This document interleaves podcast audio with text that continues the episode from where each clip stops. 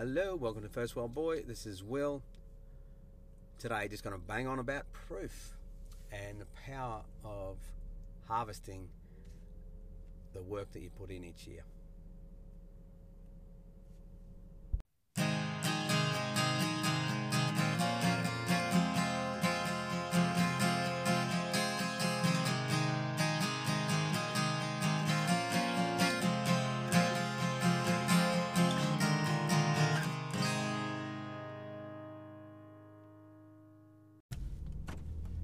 Hey guys, welcome to First World Boy. Hope you're doing well.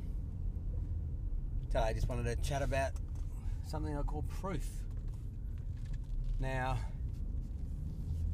being in business or being in music, it's really the same thing if it's going to be long term with your music. And there's many different layers. You can be performing artist, uh, just an online sort of social artist, touring artist, recording artist. There's all these layers that you work through your music business. And how do you know along the journey that things are going well? And a lot of the times they'll get you thinking, well, it's just the bottom line.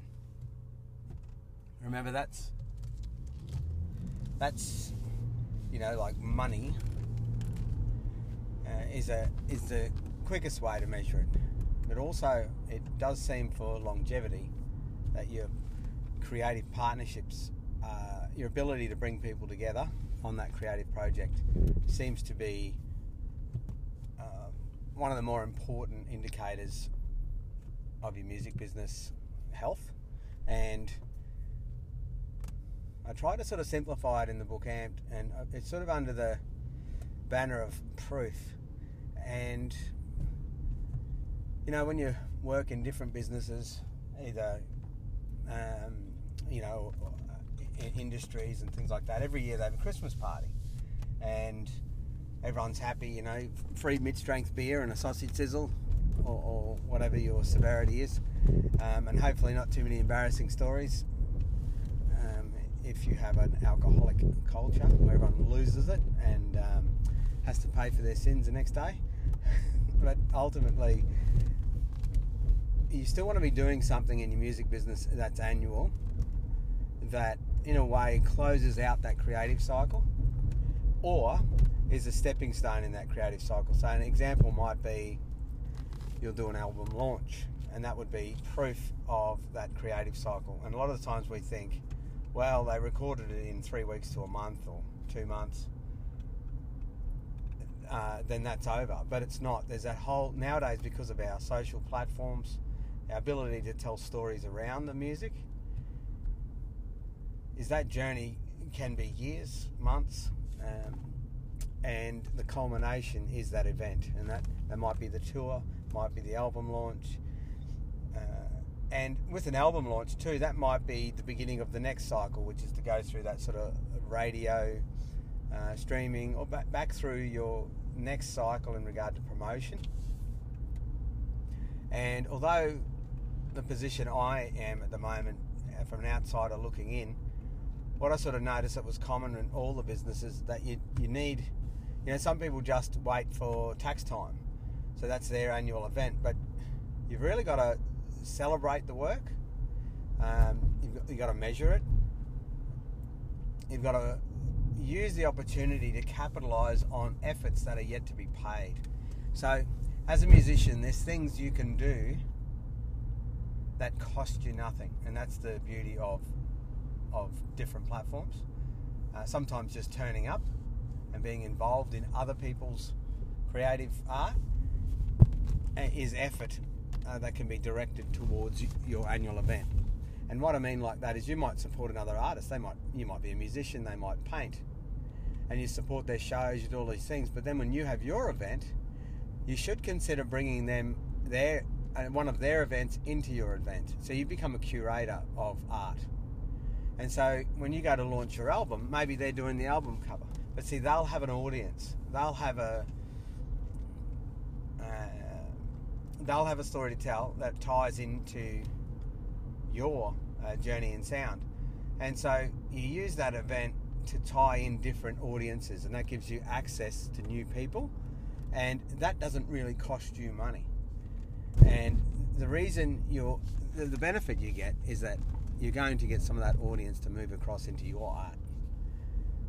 And money, you can't really afford to buy that attention in a way. But more importantly, uh, to get people to do that nowadays with old or new media, you require quite a large budget. So you really want to get used to doing um, collab- collaborative projects, even though you can do it all yourself, is invite other people in. Because if you, say, did an event where it was a a live concert on your album launch, you then bring in the art, you bring in the businesses that would support each of the different processes, and instead of hiding it behind you, the singer, songwriter, you actually show it off, that these are the people you collaborated, these are the people supporting your journey. And then now there's this sort of cross-promotion of audience, and, and it enables you to grow uh, from a place where people have something in common. And if we're going to get, and you know, although there's a lot of things we can do for free, there's also a lot of a lot of that effort, interaction, um, that now you can turn into a capital gain. Because a lot of the things in music, it does seem when you start, is is just a few cents, and your goal should be to turn it into dollars. And when you turn it into dollars, then you're growing the value of each audience member. And then that, in a, in its own way, becomes uh, your audience can become, well, like a bank. And what's happening in banking, so I used to work in banking about twenty years ago, and a friend of mine's just finished after twenty years. He's got his redundancy and two long service leaves, and he's worked hard, um, but he's still pretty young. And he he was saying to me that it definitely is heading that way, is that businesses, instead of going to the banks for loans, are going to their audience. So they're going to people that they serve. And one of the ways you would do it, say if it was a business and you had a new product direction for your business, what you'd do is you'd do a smaller sort of introductory version of that business and offer it at a fire sale price to the first one thousand people. And say you get um, one hundred people at that one thousand dollars offering, something that you might normally charge five when it's a full product, and you allow them access to stay on the journey, to help you improve it, to make it into that full product. So now you've got one hundred grand that you can use to push into that product, and also an audience to help you improve that product. Now, if you're a musician, um, as you improve, I'll go back to that, as you go improve that product, now when you take it to the market, say six months later, you have a product that's worth five thousand dollars. It's addressed a lot of the market concerns, and it's up to date with uh, the needs and wants of your, your customer base. But it's the same with you as a musician. You can release your song, you know, what we're looking at in Amped, release a song every month. It's not going to be perfect, it's going to be streaming. And along that journey that you bring in your audience, you may tell, show them a vision of the album, what you want, and openly say, like, this is where we're at.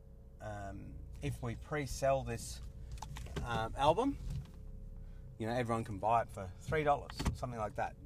Uh, first, a thousand people, or what, whatever your thing is, or a hundred, hundred fans, five bucks pre-sale, and they'll get a version of something that's usually thirty. Whatever your price point is, you have to work that out. But we're just um, bouncing ideas.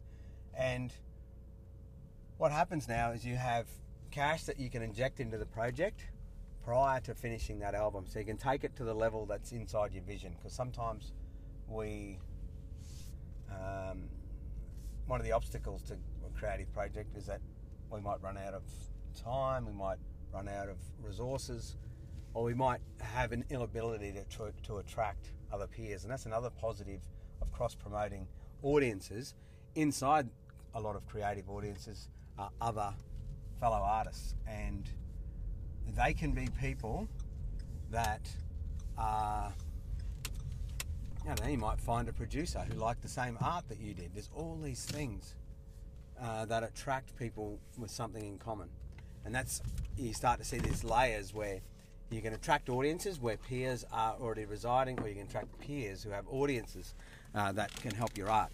So what you're trying to do with the proof is every year harness a lot of the effort that you don't get paid for, that you do every day, daily, weekly, monthly. You're also trying to build an audience and share audiences and introduce audiences so that you can create more opportunity uh, for your art. So when you, I like to look at the proof cycle as, the proof part of the cycle as like a harvest, where you're going to harvest a return from the money you put in, but you're also going to harvest a return from the effort that you've put in that hasn't been recognised yet. I think especially for artists, there's a lot of times they're not getting paid. And my hope is with this harvest idea that you end up raising the living standard of artists and also increasing the ability to develop capital throughout the creative cycle. And that in itself will build confidence, so you want to jump into the next project, or you attract peers who want to work with you, thus allowing now your art to become more prolific. Instead of worrying about giving that perfect piece, you'll now rely on collaboration to sort of flesh out your vision. Thanks for listening. This is First World Boy. What is this? Rectangle. No. Thank you. What is this? Triangle. Good girl, Dad.